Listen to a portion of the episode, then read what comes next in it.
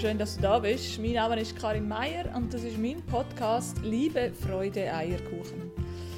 Ja, so habe ich mir etwas ganz Spezielles überlegt für den Monat November. Nämlich habe ich in den vergangenen Monaten, seit es den Podcast gibt, einige Fragen bekommen von Hörern von euch. Und ich habe mir überlegt, dass oft ist es doch so, dass wenn jemand anderes eine Frage stellt, dass wir mega dankbar sind dafür, wenn wir vielleicht nicht den Mut haben, nachzufragen. Und so habe ich mir überlegt, dass ich doch die Fragen einfach mal in Form von einem Podcast beantworten. So habt ihr vielleicht auch einen Input aus verschiedenen Themen und vielleicht gibt es eine kleine Inspiration, um weiter an dir zu arbeiten. Ich bin Integralcoach und in Ausbildung zum Beziehungs- und Paarcoach eine riesige Bereicherung für mein Leben. Wenn du also mal Lust hast, in ein Coaching einzutauchen, ich mache Coachings live im Praxisraum, jeweils am Samstag, oder draußen in der Natur, auch etwas ganz Spezielles und Schönes, oder aber per Zoom online. Wenn du also mal Lust hast, das auszuprobieren, dann melde dich gerne bei mir unter meierkn.bluin.ch oder auf meiner Homepage findest du auch mehr Informationen auf meierkn.com. Und so wünsche ich dir jetzt einfach ganz viel Spaß beim Podcast.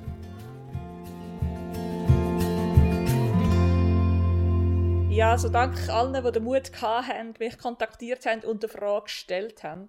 So möchte ich die mega gerne jetzt mit euch teilen so hat zum Beispiel jemand erzählt, dass sie verschiedene Podcasts lost und immer wieder von dem Trigger geredet wird.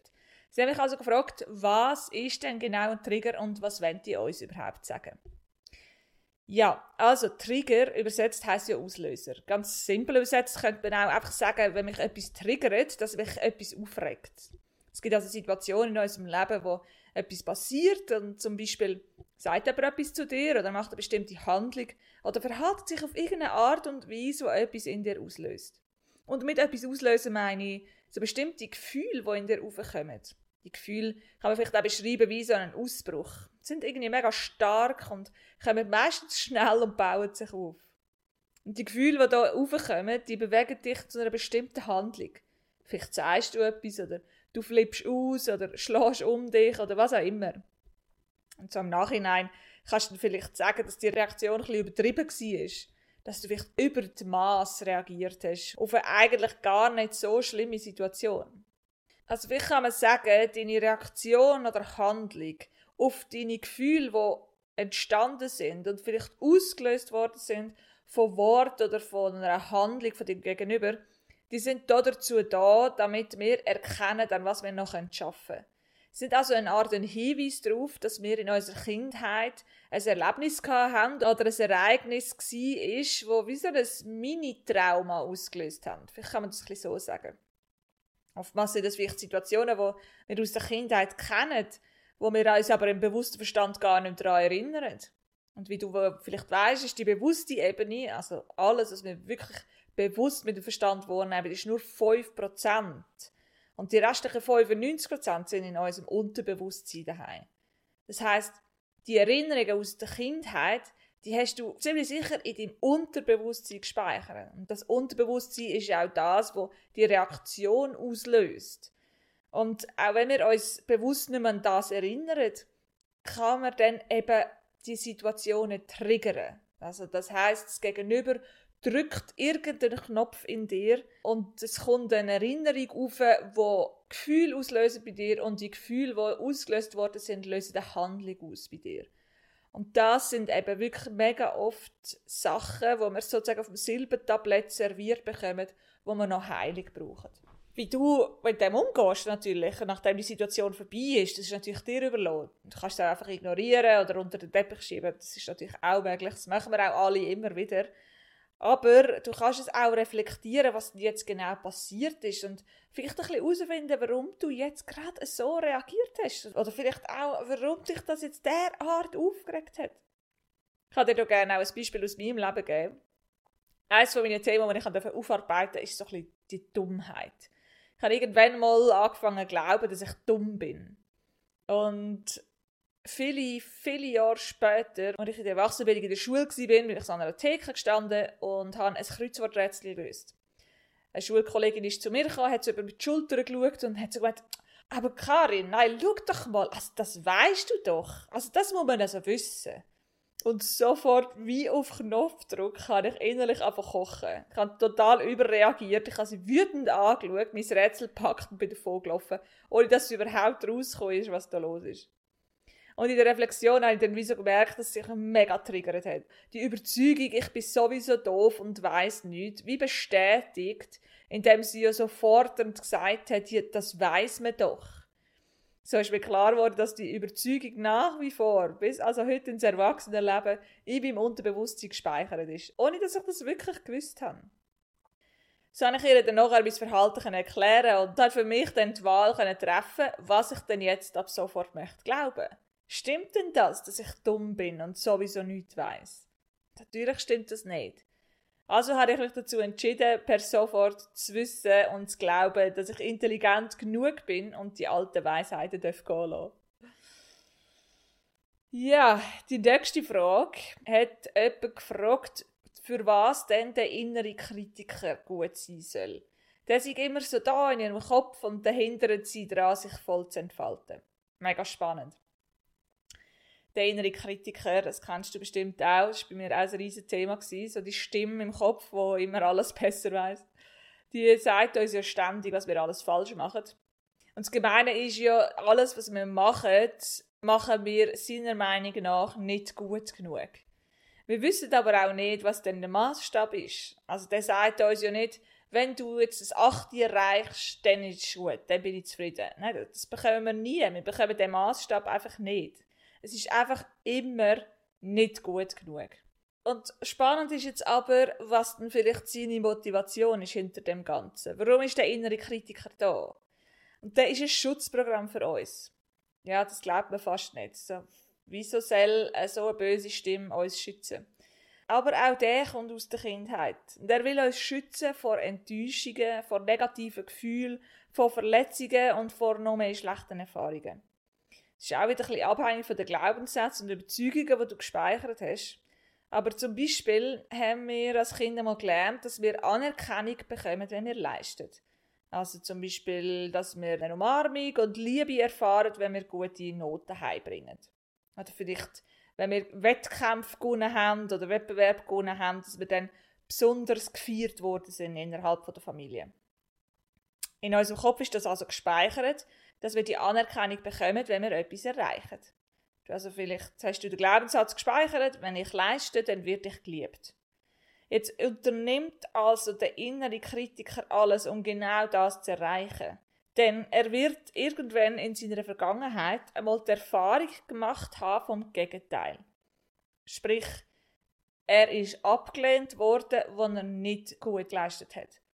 Und das kann sein, irgendwie, wir sind nicht brav und sind dann bestraft worden.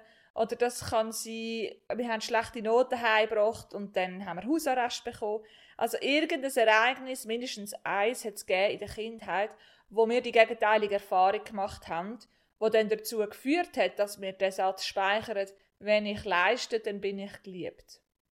Und der innere Kritiker, die Stimme, die unternimmt jetzt also alles, damit du die Erfahrung vom nicht geliebt werden, also von der Ablehnung, nicht mehr erfahren musst.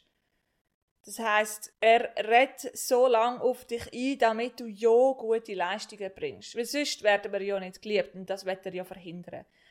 Das ist also ein Schutzkonzept, das wir in der Kindheit entwickelt haben, weil das damals ja auch funktioniert hat. Jetzt aber, so viele Jahre später, dürfen wir auch da wieder überlegen, brauchen wir denn das Schutzkonzept noch? Ist denn das immer noch so, dass wenn ich keine gute Leistungen bringe, dass ich dann nicht geliebt wird? Auch ist vielleicht jetzt so die Frage, ob wir denn die Anerkennung und Liebe noch immer im gleichen Maß brauchen wie damals von den Eltern. Das ist also so die große Frage, wo du für dich herausfinden wie du denn gern möchtest über dich denken und was du denn möchtest glauben. Möchtest du glauben, dass du immer geliebt bist, unabhängig davon, was du leistest, sondern einfach nur, weil du bist? Oder möchtest du das beibehalten, nur wenn ich leiste, dann bin ich geliebt? Das ist deine Entscheidung. Dann habe ich noch die richtig schwierige Frage bekommen. Wie kann ich lernen, mich selber zu lieben? Ich glaube, das ist eine Frage, die uns alle in irgendeiner Art und Weise beschäftigt. Und es ist auch total komplex. Ich weiß auch nicht, ob ich dir so einfach jetzt eine Antwort geben kann. dennoch möchte ich probieren, bisschen von meinen Erfahrungen zu erzählen. Ich glaube auch viele von uns leiden darunter, mega, dass sie sich selber nicht gern haben. Geschweige denn überhaupt lieben. Ich habe da auch dazu gehört. Ich habe mich selber schrecklich gefunden. Ich habe die sabotierende Stimme in meinem Kopf gehabt und ich habe mich selber verdammt. Ich habe selber nicht hübsch gefunden, geschweige denn attraktiv. Und ich glaube, der erste mega wichtige Schritt ist eine Entscheidung. Die Entscheidung, dass ich lernen mich selber zu lieben. Ich glaube nicht, dass das von heute auf morgen geht oder einfach so mit einem Fingerschnipp erledigt ist. Vielmehr ist es ein Prozess, wieder zu sich selber zu finden, sich selber auch attraktiv und liebenswert zu finden. Und ich glaube, es ist sinnvoll, dass du verstehst, woher denn überhaupt die Gedanken kommen. Wir haben jetzt schon einiges gehört, wo in der Kindheit entstanden ist. Und genau auch so Sätze wie ich bin nicht gut genug, ich bin nicht hübsch genug, ich bin nicht schlank genug oder ich bin nicht liebenswert genug oder was auch immer du denkst. Die Gedanken hast du irgendwann in der Kindheit abgespeichert und bis heute drehst du die mit dir rum. Aufgrund von irgendeinem Ereignis, das in der Kindheit war, hast du das wahrscheinlich geschlussfolgert. Das ist ein Konzept, das dir auch dort wieder in den Kritiker damals geholfen hat. Aber heute so viele Jahre später darfst du dich auch wieder fragen, stimmt denn das noch? Und wenn ja, für wer bin ich denn ganz genau nicht gut genug? Um darauf aber dann wirklich eine Entscheidung zu treffen, was und wie möchtest denn du über dich denken? Auch wenn ich jetzt gerade noch nicht kann glauben, dass ich wirklich liebenswert sein soll, macht es Sinn, dir zu überlegen, was denn so dein Fixstern ist. Was möchtest du über dich denken? Oder vielleicht ist es ein bisschen einfacher, wenn du überlegst, was möchtest denn du, dass die anderen Menschen über dich sagen? Das können so Sätze sein wie, wow, sie ist mega liebenswert oder sie ist lustig, sie ist klug, sie ist aufgestellt, sie strahlt immer, sie ist glücklich oder sie liebt sich so, wie sie ist. Um diese Sätze dann umzuformen in die Ich-Form. Ich bin liebenswert, ich bin lustig, ich bin aufgestellt. Ich liebe mich so, wie ich bin. Oder ich akzeptiere meinen Körper. So hast du wenigstens einmal wie einen so einen Fixstern definiert, wo du anmetst. Und jetzt ist es mega wichtig, dass du an das täglich immer wieder denkst. Da hat mir zum Beispiel ein Post-it am Badezimmerspiegel geholfen. Oder ein Vision Board, wo mich immer wieder an die Ziele erinnert hat, so dass ich wie Schritt für Schritt auf das zuhören können. Und dann einfach auch nicht von mir zu erwarten, dass ich mich jetzt morgen muss lieben und mich da im Badzimmerspiegel kann mit Komplimenten überschütten. Aber vielleicht kann ich ja auf den Post-it schreiben, ich habe mich von Tag zu Tag lieber. Oder ich akzeptiere meinen Körper jeden Tag ein bisschen mehr. Und wenn du nämlich so schrittweise vorangehst, dann ist es viel einfacher für deinen Verstand, das auch wirklich anzunehmen. Weil wenn du sagst, ich liebe mich, dann wird er sofort in die Ablehnung gehen, weil es einfach so absurd ist, oder? Weil du dir das jetzt natürlich jahrelang andersrum erzählt hast. Ja, also mit kleinen Schritten zum Ziel. Und vielleicht, wenn du so zusammen im Bett liegst, kannst du dir ja auch ausmalen, wie würdest du dich denn fühlen, wenn du dich selber würdest lieben? Oder was würdest denn du dir selber sagen, wenn du deinen Körper würdest akzeptieren? Wie würdest du dich sehen im Spiegel, wenn du deinen Körper attraktiv fändest? Was mir da noch mega geholfen hat, besonders so beim Akzeptieren vom eigenen Körper, ist meine Ausbildung zur Ernährungsberaterin gewesen. Dort habe ich wie so gelernt, was der Körper für ein Wunderwerk ist. Ich habe wie verstanden, was da alles in dem Körper innen passiert, ohne dass ich einen Finger rühre dazu. Und dann gemerkt, dass das einfach so ein Wunder ist, dass ich das wie gar nicht mehr ablehnen konnte. Und das Verständnis so für meinen Körper hat in mir mega Bewunderung ausgelöst. Und so habe ich dann auch verstanden, dass mein Leben um ein Vielfaches einfacher wird, wenn ich mit mir zusammen schaffe, als wenn ich mich ständig selber bekämpfe.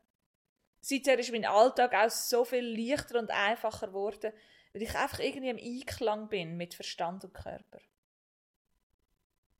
Ja, dann die Frage, wie kann ich unterscheiden, ob die Worte, die ich höre, also meine Gedanken, ob die vom Herz kommen oder vom Verstand. Auf das hatte ich auch mega lange keine Antwort gehabt und dann plötzlich bin ich über etwas drüber gestolpert, was ich mega spannend finde. Nämlich, das Herz erklärt nicht. Das war so spannend und auch so stimmig irgendwie für mich, weil der Verstand ist tatsächlich immer am Argumentieren und immer, warum soll ich das machen oder eben nicht machen oder warum ist das jetzt der richtige Weg. Das macht die Stimme vom Herz nicht. Und spannend finde ich auch dass der Verstand Entscheidungen trifft aufgrund von der Erinnerung und der Erfahrung, die wir gemacht haben.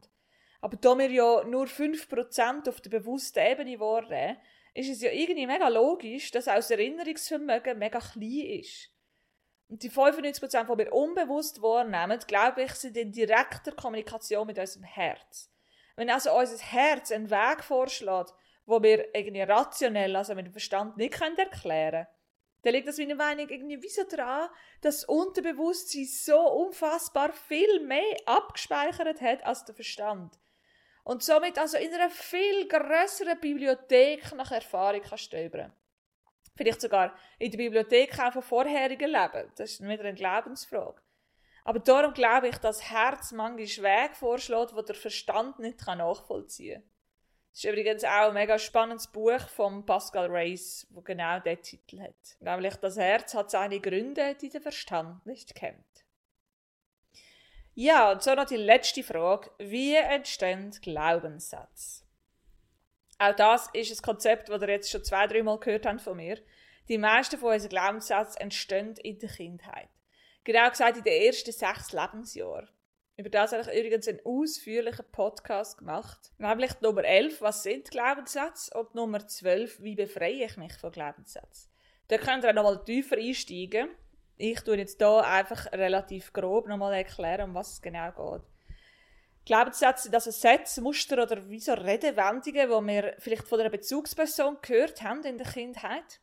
Oder aber, wo wir geschlussfolgert haben aufgrund von einem Ereignis, das vorgefallen ist.